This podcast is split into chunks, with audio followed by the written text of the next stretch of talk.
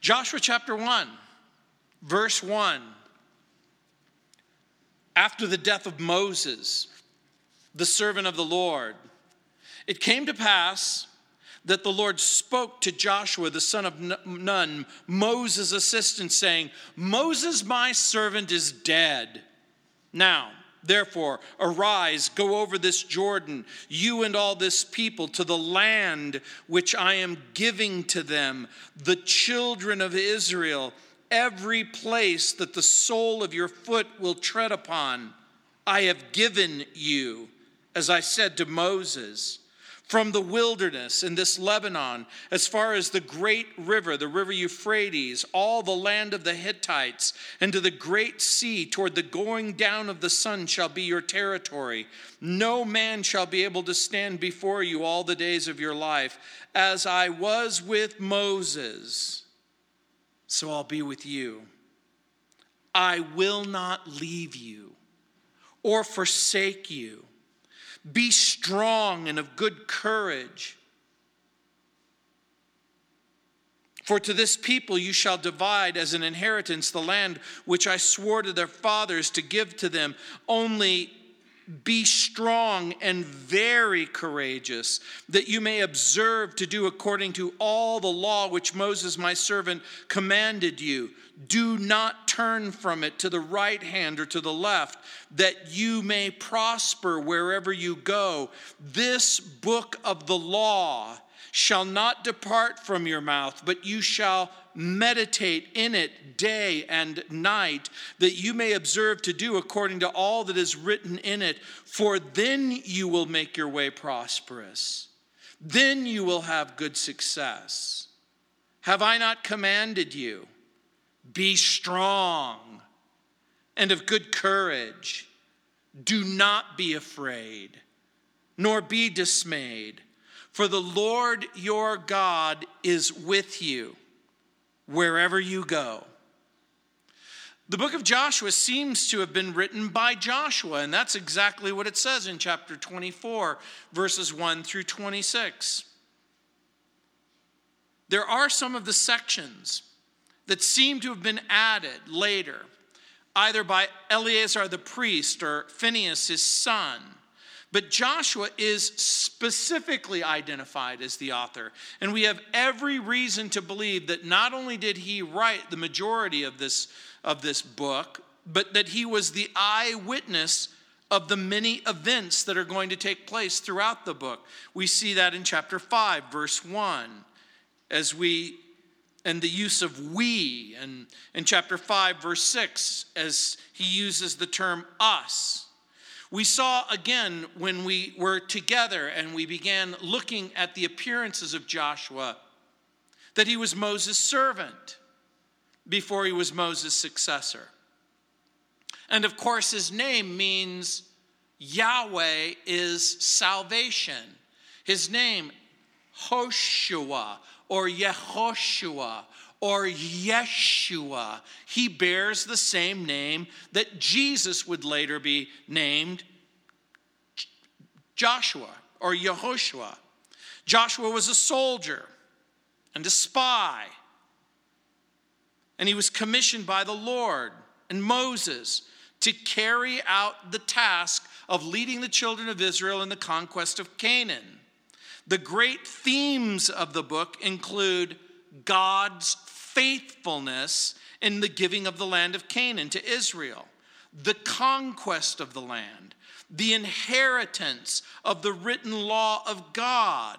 And we're going to see that the law of God, or the, or the word of God, or the book of Moses, Exodus, Genesis, Exodus, Leviticus, Numbers, and Deuteronomy, is going to play an important role throughout this occupation in chapter 1, verses 1 through 8. Again, in chapter 8, verse 32, in chapter 23, verse 6, in chapter 24, verse 6. Over and over and over again, there's going to be a return in the book to remind us of God's revelation in His Word. And another great theme is the holiness of God in judging the sin of the Canaanites. There's a great deal of biblical and extra biblical support for the wicked practices of the Canaanite people. You see, one of the, the things that will happen in our reading of this book is there are going to be people who are going to say, hey, well, wait a minute, I thought God was a God of love. And, and how do you explain God's command to go into this place, to occupy this place, and to displace all of the people who are in it? And of course, there was a discovery that was made called the Ras Shamra tablets in Syria, which gave us an incredible amount of information about the beliefs and the practices of the people who lived in Canaan. Not only did they practice entrenched prostitution by both sexes, they practiced infant sacrifices. We have abundant archaeological proof that they would sacrifice their children, that they would put them in jars and then suffocate them and, and bury them in, in walls. Over and over and over again, we see not just a religious syncretism that results in thinking differently or believing differently, but we see literally a celebration of sin and a departure from righteousness. And it's kind of interesting to me that the religious practices of the Canaanites, in a very real way, mirror much of the behavior of what's called modern culture or Western civilization. No wonder a great theme of this book is that Canaan will become a type and a picture of the Christian's inheritance in Christ. Warren Wiersbe points out that Canaan is not a picture of heaven because the Christian doesn't battle to possess heaven. We don't battle to possess eternal life, and we don't battle to possess heaven. Canaan is our inheritance. In other words, it's that thing or those promises given to every Christian who claims life in Christ by faith. And I think that that's right. Canaan is our inheritance. We move from slavery and brokenness to recovery and victory. And so, victorious Christian living consists, what we've already learned, in both battles and blessings. The Christian life is a life of constant vigilance. So many Christians remain in Egypt or in the wilderness. So many Christians fail to leave the place of slavery and bondage and enter into that place of victory. So many people are living under the penalty of sin, trapped in the power of sin, overwhelmed by the presence of sin. But the book of Joshua helps us understand how we can by faith, enter into the promises that are set aside for us. That includes rest and victory in the Lord Jesus Christ. We as Christians, we don't inherit a land we occupy a Savior.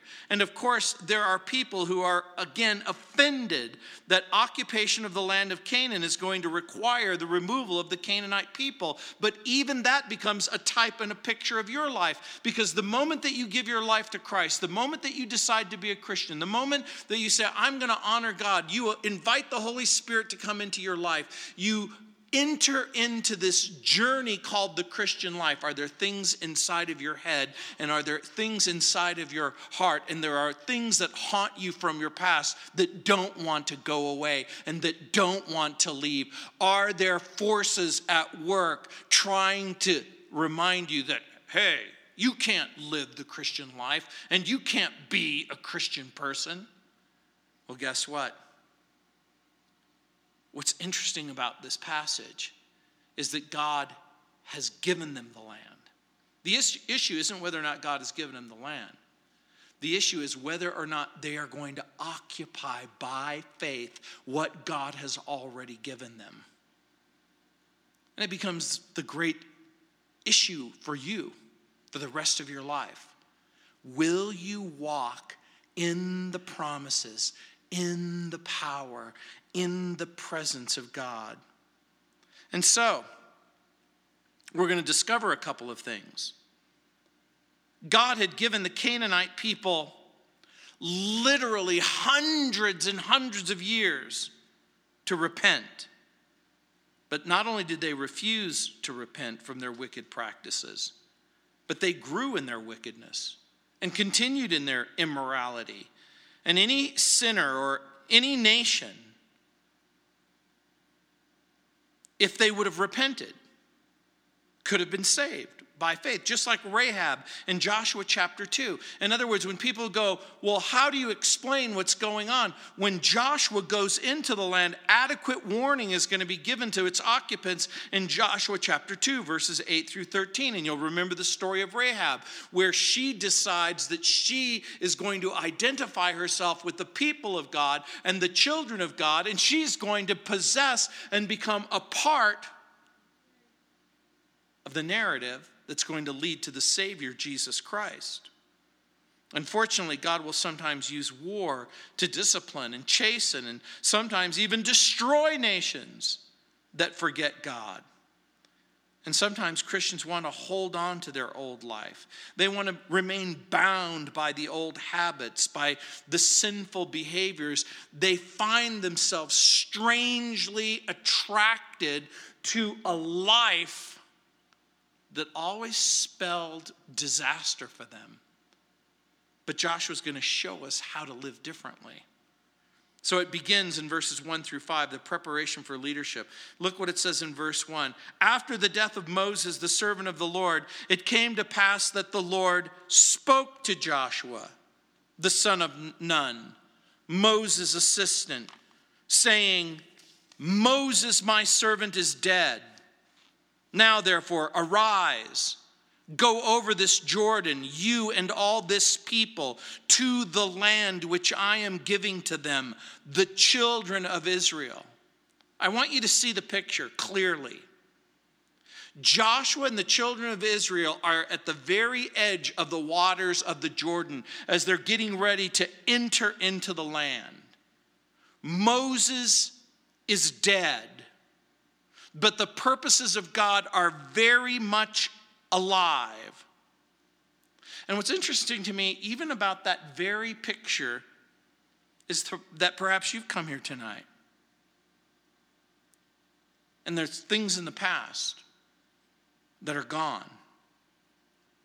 And as Joshua is standing on the banks of the river, and behind him are the multitudes, and he's been tasked with going in and occupying the land. He needs to hear from God. Remember, God was the person who spoke to Moses and through Moses. And so often in our life, we come to a place where we need to hear from God. You show up at church, you come to the Bible study, not just simply to learn a little bit more, or not just simply to understand the text a little bit better, which all of that is well and good. And that's exactly what I want you to, to be able to do is to understand what it is that you're reading. But some of you come to church wholly expecting to hear from God, to hear Him speak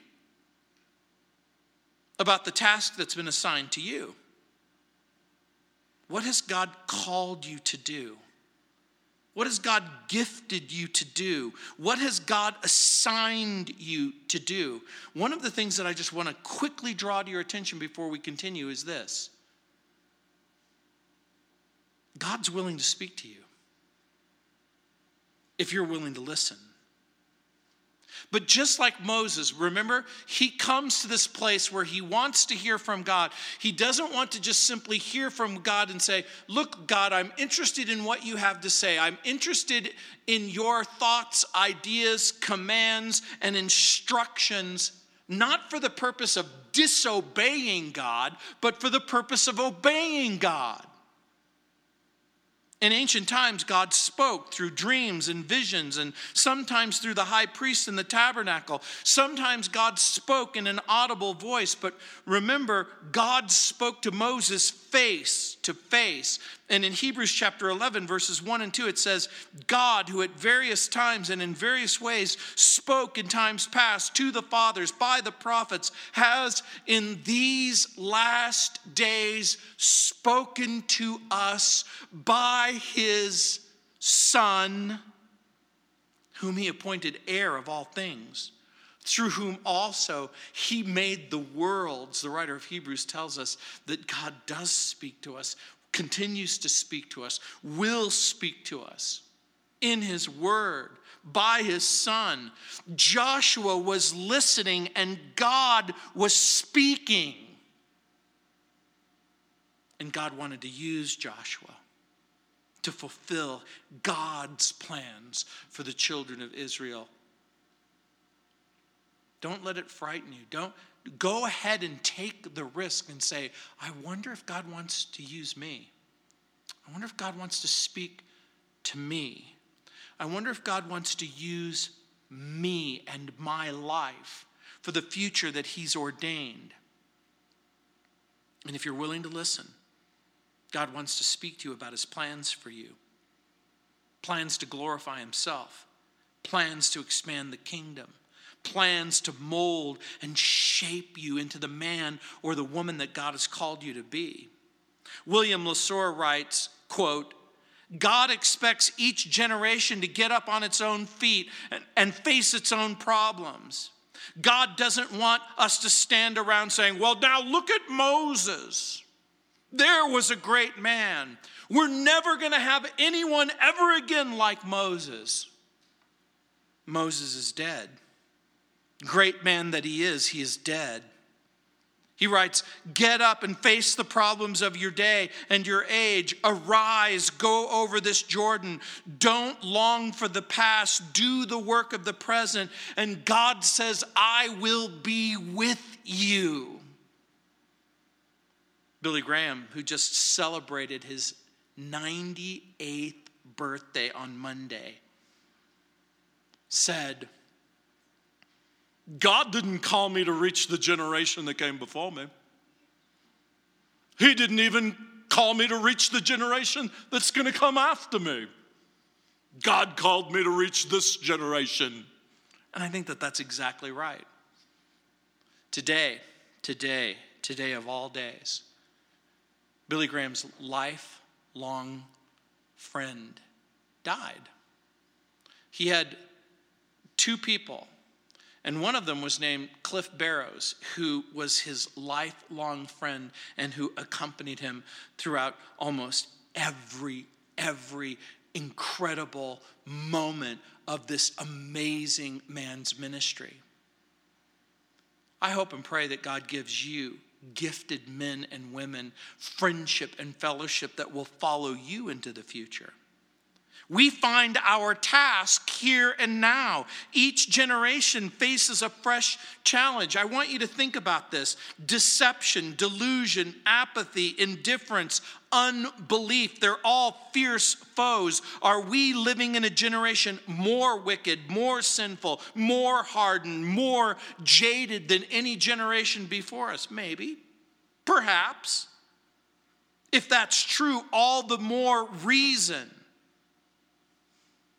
to try and figure out what God has for you, what Jesus wants from you and needs from you. There's never been a time greater than now for you to do exactly what God's called you to do. To live out the deeply held convictions of what it means to know and love the Lord. So many people want to surrender to the current popular culture, yet Jesus calls us to surrender to himself. And of course, that means a willingness to take up our cross and follow Jesus. And some people don't want to go to church and they don't want to read their Bible and they don't want to pray and they don't want to discipline their children. But we have to. We must.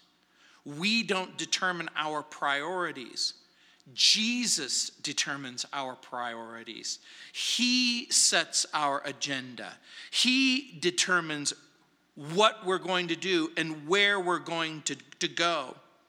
We will surrender, by the way, either to Christ or to our own pleasures and our own passions. So, what will it be? What will you choose? Winston Churchill, in a cabinet meeting during World War II, was encouraging no surrender. He said, I find it rather inspiring to stand alone. He said, Nothing in life is more exhilarating to be shot at with no effect. I actually know what that's like. Have you ever had a person pull a gun on you? I hope not. I hope you never have to go through that. But when I was much younger, I was working at Calvary Chapel in Albuquerque, and I was in the bookstore, and right next door there was a pizza parlor. And somebody ran into the bookstore and said, Gino, Gino, the pizza parlor next door is being robbed. And stupid idiot that I am, I leave the, the bookstore, walk into the pizza parlor, and sure enough, there is this guy wearing this fake phony getup and a trench coat, and he has a gun and he points it right at me and he says, If you move, I'm going to shoot you. And there were a few other people in this little lobby. And the person next to me said, Give it up, man. The cops are on the way. You can't get away. I said, Look, you can say whatever it is you want to say when the gun's pointed at you. But when the gun's pointed at me, keep your mouth shut. And you know how people talk about your life flashing before your eyes? My life didn't flash before my eyes. I saw the, the angry image of my wife thinking, I came all the way from California with three small children to go on staff at a church only to have my husband killed in a pizza parlor. Warren Bennis said, Leadership is a word on everyone's lips. The young attack it, scholars want it, bureaucrats pretend to have it, politicians wish they did. Everyone agrees that there's less of it than there used to be. But somebody has to take the lead. It's interesting. The guy who robbed the pizza place ran out the door. And stupid me, I did the stupidest thing perhaps that I've ever done in my life. I ran after him. Now, think about how stupid that is. All this person had to do is just simply turn around, pull the trigger, and my life is completely different. Don't you think Joshua was filled with questions when Moses died? What are we going to do? How are we going to hear from God? He's profoundly aware of the empty spot left by Moses. But at the top of Joshua's list of things to do was to hear from God. And I'm going to suggest that if you're interested in victorious Christian living, if you want your life to be different, your mind to, to be different, your heart and your thoughts and your outlook to be different, maybe you need to put that at the top of your list as well. Hear from God, hear Him speak. He says, Arise, go over this Jordan, you and all the people, and the land which I'm giving to them. He God describes the task and then gives Joshua the job. And again, I'm going to suggest to you that Joshua is given clear instructions on how to carry out the task. He will become the commander in chief of the nation of Israel, and he will take them across the Jordan to occupy the land. A lot of people have debated whether or not Israel has a right to occupy that land. And by the way, twice the children of Israel would later be removed by foreign enemies. Assyria in the north would displace them. The king of Babylon would carry them away captive. Eventually, in 66 to 70, the country would be driven to war with Rome, and once again, many of the Jews would be driven out of the land. But the Bible says in Psalm 24 1, the earth is the Lord and all of its fullness, the world and those who dwell therein. God claims that He is the rightful owner of this planet. God claims to possess every nation and all of its people. He claims ownership of everyone and everything, including you. Whether you resist him or submit to him, he claims you. The land was God's gift to Israel, and it would only be won by persistent, patient, courageous occupation. And the same is true of your Christian life. It's going to be won by persistent, patient, courageous occupation. And God anticipates resistance by the inhabitants. And it must have brought great comfort to Joshua to know that he was called by God for the task at hand. And it should give you great joy to know that Jesus calls you for the task at hand. And look what it says in verse 3 Every place that the sole of your feet will tread upon, I've given it to you. As I said to Moses, from the wilderness in this Lebanon, as far as the great river, the river Euphrates, all the land of the Hittites, to the great sea, toward the going down of the sun, shall be your territory. I wish I had instructed her to put up a map that would have covered all of the territories described. If you have a map of the Middle East in your Bible or at the end of your Bible, the boundary stretched from the wilderness in the south. If you have a map of the Middle East, put your finger on Egypt and then just inch a little bit north. So the boundaries were going to be from Egypt to the forests of Lebanon to the north, to the Mediterranean Sea, which was going to form the western border. And then the eastern border was supposed to stretch as far as the Euphrates River. And at the height of Israel's occupancy during the kingdom years of David and Solomon, Israel had influence over these areas, but never full occupation. What's interesting to me is that the land promised included not only the modern territories of Israel, but large portions of Lebanon, Syria, Jordan, Iraq, and to this very day, God's promises of Israel's borders remain largely unfulfilled. And I think that that's interesting. And I also think that it's interesting that the promise will be come to fruition. There will come a time when Israel will occupy these boundaries, even if it's in a messianic kingdom. For the, for the Christian, Jesus is our land.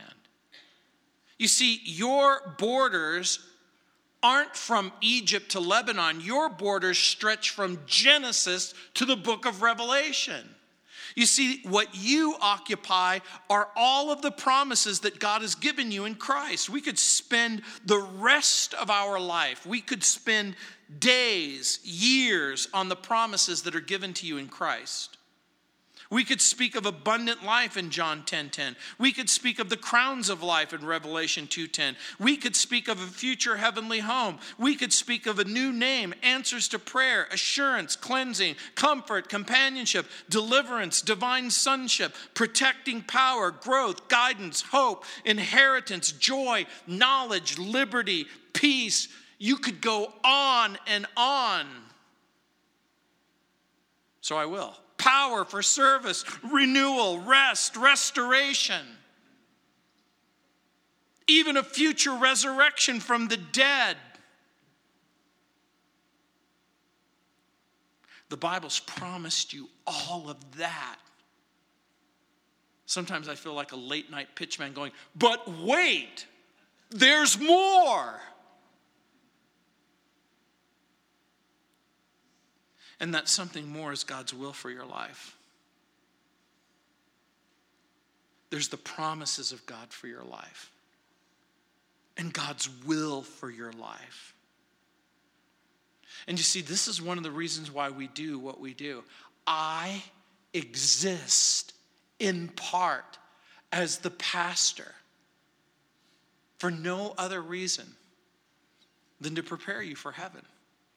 To remind you of God's promises, to encourage you in His grace. And look what it says in verse 5 No man shall be able to stand before you all the days of your life. As I was with Moses, so I will be with you. I will not leave you nor forsake you. Look what the promise that God gives to Joshua No man shall be able to stand before you all the days of your life. He is promised a lifetime of repentance repeat victories against the enemies of God. He promises to be with Joshua the same way that he was with Moses. And this promise was repeated, by the way, to Solomon in 1 Chronicles chapter 28, verse 20. It was also given to you. Did you know that? In Hebrews chapter 13, verses 5 and 6. I'm going to read it for you. Let your conduct be without covetousness. Be content with such things as you have, for he himself has said, I will never leave you or forsake you. So we may boldly say, The Lord is my helper. I will not fear. What can man do to me. Jesus said, I'll never leave you, I'll never forsake you. It's interesting when it says, leave you or forsake you, it could be translated, I'll never leave you in the lurch. I don't know about you, but I had some strange people in my family. I'm sure none of you have any strange individuals in your family. But I had a very strange uncle who thought it was his purpose in life to instruct me. And when I was a little child, he put me on top of a refrigerator. And he says, Come on, come on, jump, I'll catch you. Come on, come on, I'll catch you. And so I jumped and he moved and I hit the ground. And he says, This is lesson number one never trust anyone. What a horrible thing, huh? What a horrible thing to try and teach a child. God says exactly the opposite. He isn't like your weird or wicked uncle. He, when he says that he will never leave you or forsake you, he means it. And so look at the call to courage in verse 6 be strong and of good courage, for this to this people you shall divide as an inheritance the land which I swore to their fathers to give to them. Now, I want you to think about this for just a moment. He says, Be strong and of good courage. Why does God command strength and courage? I'm going to help you. He has promised the land to Joshua. He's promised that Joshua would be the one who will divvy up the land or divide the land among the children of Israel and give them their inheritance. And in that sense, he becomes a type and a picture of Jesus Jesus is the one who's been tasked with the purpose of giving you everything that belongs to you, that's been given to you by God the Father. Now, I want you to again think about this. The occupants of the land, are they going to go quietly? No. He is going, Joshua's going to need strength and courage for the hard fought military campaigns that are going to be a part of his future. And so, is it going to take strength and courage for you to walk the walk that God has called you to walk? Is it going to take strength and courage for you to say no to sin and yes to the Savior? Is it going to take strength and courage for you to pray and open up your Bible and believe the promises of God? All of that is true. And here, courage is more than just resolve, it's divine nerve prompted by God's promise and permission. It's God's permission to go forward in spite of the obstacles. And that's part of the way you should read the text. God has given me permission to exercise strength and courage. Courage is divine fire, fueled because we're acting under the Lord's instruction. I'm not talking about courage and strength to do something that you want to do. I'm talking about courage and strength to do what God wants you to do, what Christ has called you to do.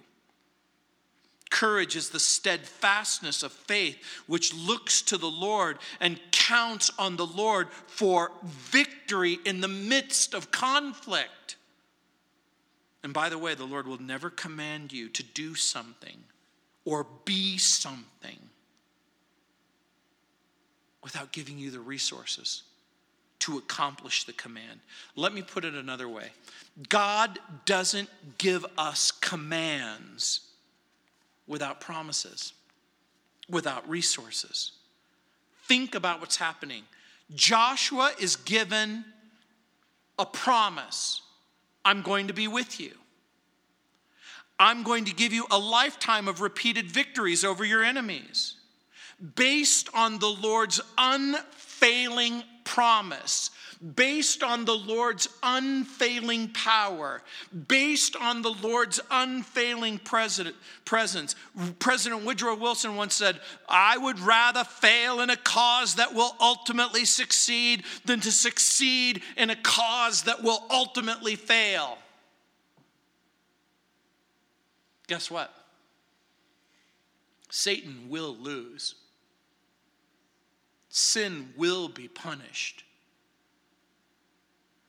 God will be vindicated, Christ will be honored, Jesus will win, and Satan will lose. God has also promised that the cause of Christ will triumph over the lies of Satan. God wants to use Joshua in a critical time in the history of Israel to accomplish his plans and purposes. And the same is true of you. I believe by divine right and by divine contract and by divine promise, Israel has title to the land. But I believe that they will struggle to occupy all of the land until they have a right relationship with the Lord Jesus Christ. And by the way, the same is true for you and for me. We act with strength and courage in the promises that Christ has given to us. Peggy Noonan was a former presidential speechwriter. She wrote, quote, "The bravest thing we do in our life is usually known only to ourselves."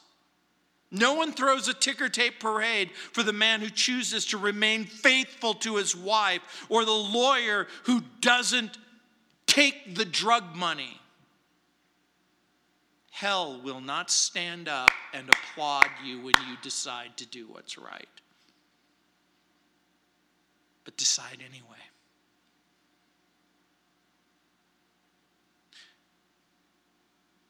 And so look at the call to courage and the power of the word. Look what it says in verses 7 and 8.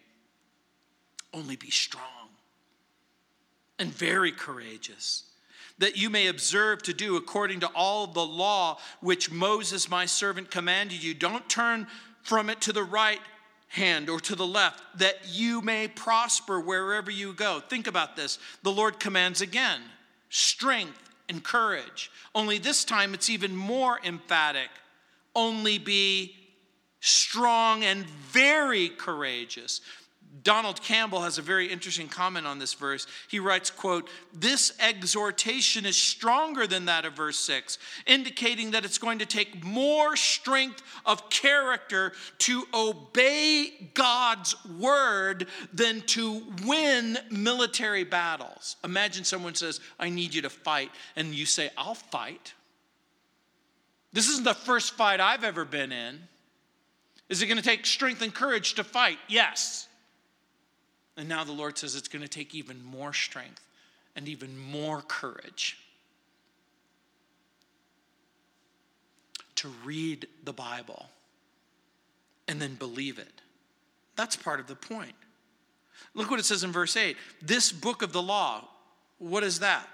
This is a reference to the first five books of Moses. Here he's talking about Genesis, Exodus, Leviticus, Numbers, Deuteronomy. Look what he says. This book of the law shall not depart from your mouth, but you shall meditate on it day and night, that you may observe to do according to all that is written in it, for then you will make your way prosperous, and then you will have good success. Some scholars argue that there was no written record, no Bible at this point in history. The Bible says exactly the opposite. God says, no, there is His Word this book of the law was God's word for Joshua's generation.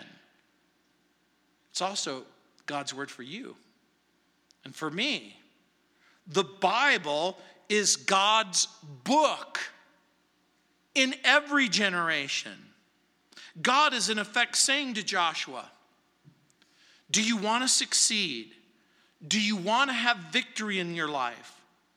Do you want to succeed? Are you tired of the emptiness and the darkness and the repeated failures and then on again, off again? Are you tired of that? Do you want victory in your life? If you don't want to fail, listen carefully. If you want to succeed in your Christian walk, listen carefully. If you want to have repeat victories over the world, over your, the flesh, over the devil, over sin. Listen carefully. George Bernard Shaw said, Liberty means responsibility.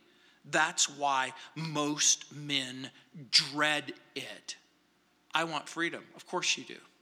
I want liberty. Of course you do.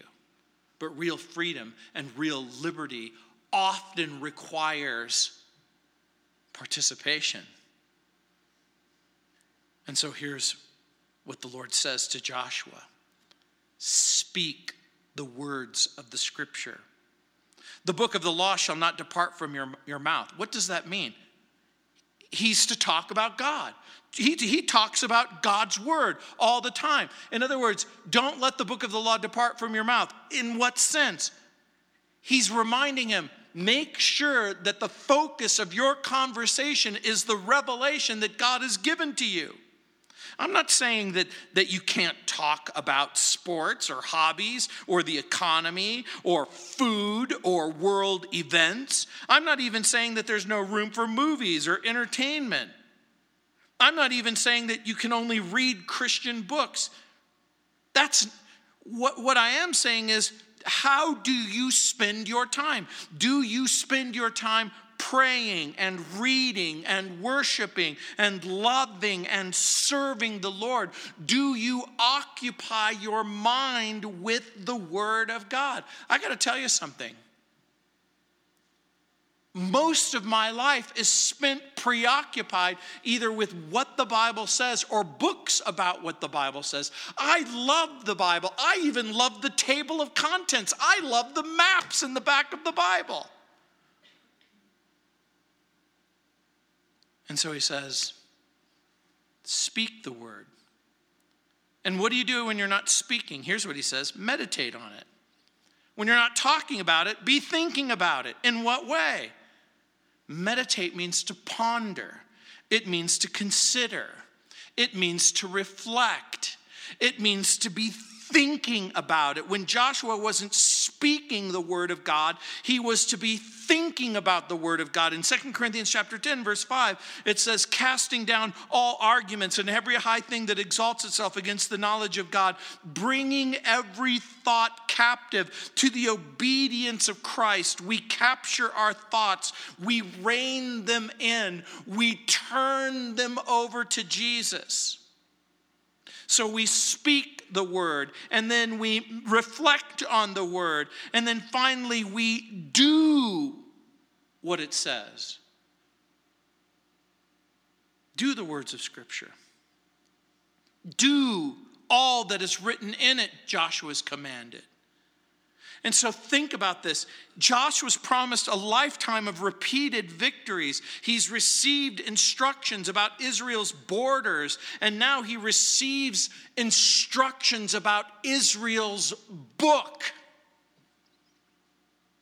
And Joshua has to read it and heed it. And this is why we spend so much time thinking about the Bible, reading the Bible, teaching the Bible, preaching the Bible, encouraging you to read it and preach it, and then apply it to your life. And then finally, look at the call to courage in the presence of the Lord. Look what it says Have I not commanded you? Be strong and of good courage. Don't be afraid nor be dismayed, for the Lord your God is with you wherever you go. This is the third time the Lord calls on Joshua to be strong and of good courage. The Lord has given Joshua the promise of the land. The Lord has given Joshua the promise of his word. Now God reminds Joshua, you won't simply possess my promise and my word but you're also going to have my very presence. Look what it says For the Lord your God is with you wherever you go. Joshua's going to face trials. He's going to have to go and occupy the land. The problem, like I keep repeating, is it's occupied by a people who don't want to leave. And there are things in your life that don't want to go away, that want to stay the same. But the Bible says you're to occupy Christ. The problem sin dwells in our hearts. The people in the land had large armies and they had fortified cities. And sometimes there are things in our life that seem overwhelming. There seems to be fortified strongholds some of you have experienced some of it, whether it's drugs or alcohol or addictions. The people in the land were entrenched in that land. And I suspect that at times Joshua felt overwhelmed and under resourced. And Joshua may have had moments where he felt weak and inadequate, just like you just like me, because there are things in your life that don't want to go away. And God knows that we face fear and discouragement and pain and difficulty, but the Lord says, You have my promise. And that would be enough. But he says, Not only do you have my promise, but you have my power so that you will know I will keep my promise. And that would be enough. But he says, You have my promise, and you have my power, and you have my presence. Years ago, I was an assistant pastor at Calvary Chapel in Albuquerque, and the Lord impressed upon me that I needed to go and plant a church. And it was really interesting as we were considering planting a church, the Lord gave me this exact passage Joshua verses 1, 1 through 9. And my wife and I began to pray about where we should go. Because of this passage, have I not commanded you, be strong and of courage? Don't be afraid or dismayed, for the Lord your God is with you wherever you go. I thought, well, maybe I'll go to Austin, Texas. I like Texas, by the way. Maybe I'll go to Louisiana, where I'm from, or to Florida. And then I had this wild notion I'll go to Cleveland, Ohio. No one would go to Cleveland unless they're called by God. And you have to have God's power and presence and promises.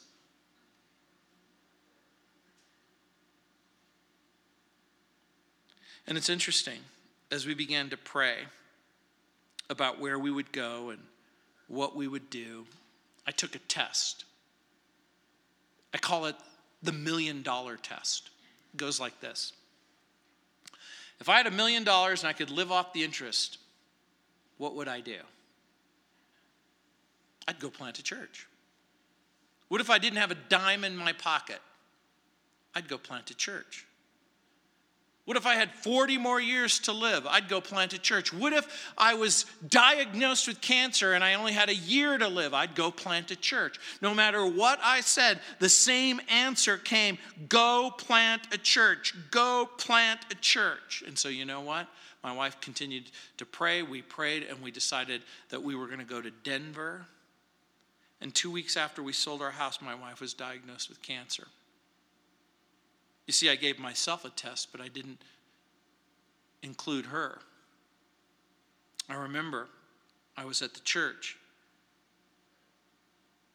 and she gave me a call from the doctor's office that the diagnosis had come in, that it was cancer, and that we would have to get treatment. And then we had to make a decision. Do we go? Or do we stay and get treatment?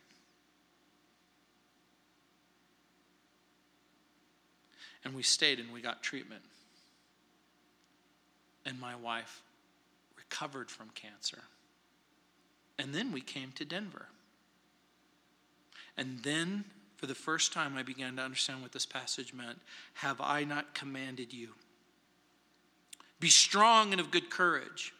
Don't be afraid or dismayed, for the Lord your God is with you wherever you go. It wasn't about going to Denver. You see, it wasn't a geographical location that God had in mind. It was, I am going to be with you in a dark time, in a difficult time, in, in, in a problematic time. You know, when we came to Denver, I had to trust God for a job. Getting a job is easy compared to cancer. And then we started a Bible study, and I had to trust that people would show up. But guess what? Having people show up was easy. Cancer's hard. And then people started coming. And we had to trust God for a place to meet. And oddly enough, that was easy compared to cancer. When the Lord said, I'll be with you, I thought it meant Texas or Florida or Colorado. I didn't know that it meant I'm going to be with you in the dark time, in the difficult time. I'm going to be with you in the times where the resources don't seem available. I'm going to be with you. And it isn't about topography or geography. I'm going to be with you where you need me the most in your heart, in your confidence. The promise of God and the power of God and the presence of God will be with you when you decide that you're going to walk away from the place of slavery and the place of brokenness and even the place of recovery as you get ready to enter the place of victory. And now, the task is before Joshua. He's going to have to enter the land. The next four chapters are going to be about entering that land. Then, between chapters 6 and 12, he's going to talk about the conquest of the land. And then in verses chapters 13 through 22, he's going to be talking about the allocation of the territories. And finally, he's going to give us a final message at the end of the book about what it means to trust the Lord and live in victory. So that's what you have to look forward to. Let's pray. Heavenly Father, you've given us a promise of a place where we can go. You've promised your presence, and you've given us the assurance that you will keep your word. Lord, I pray. I pray for each and every person within the sound of my voice who longs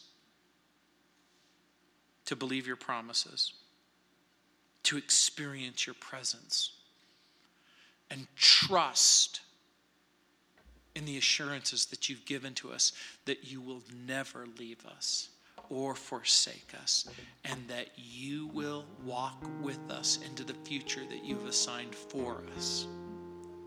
In Jesus' name. And all the saints said, Let's stand.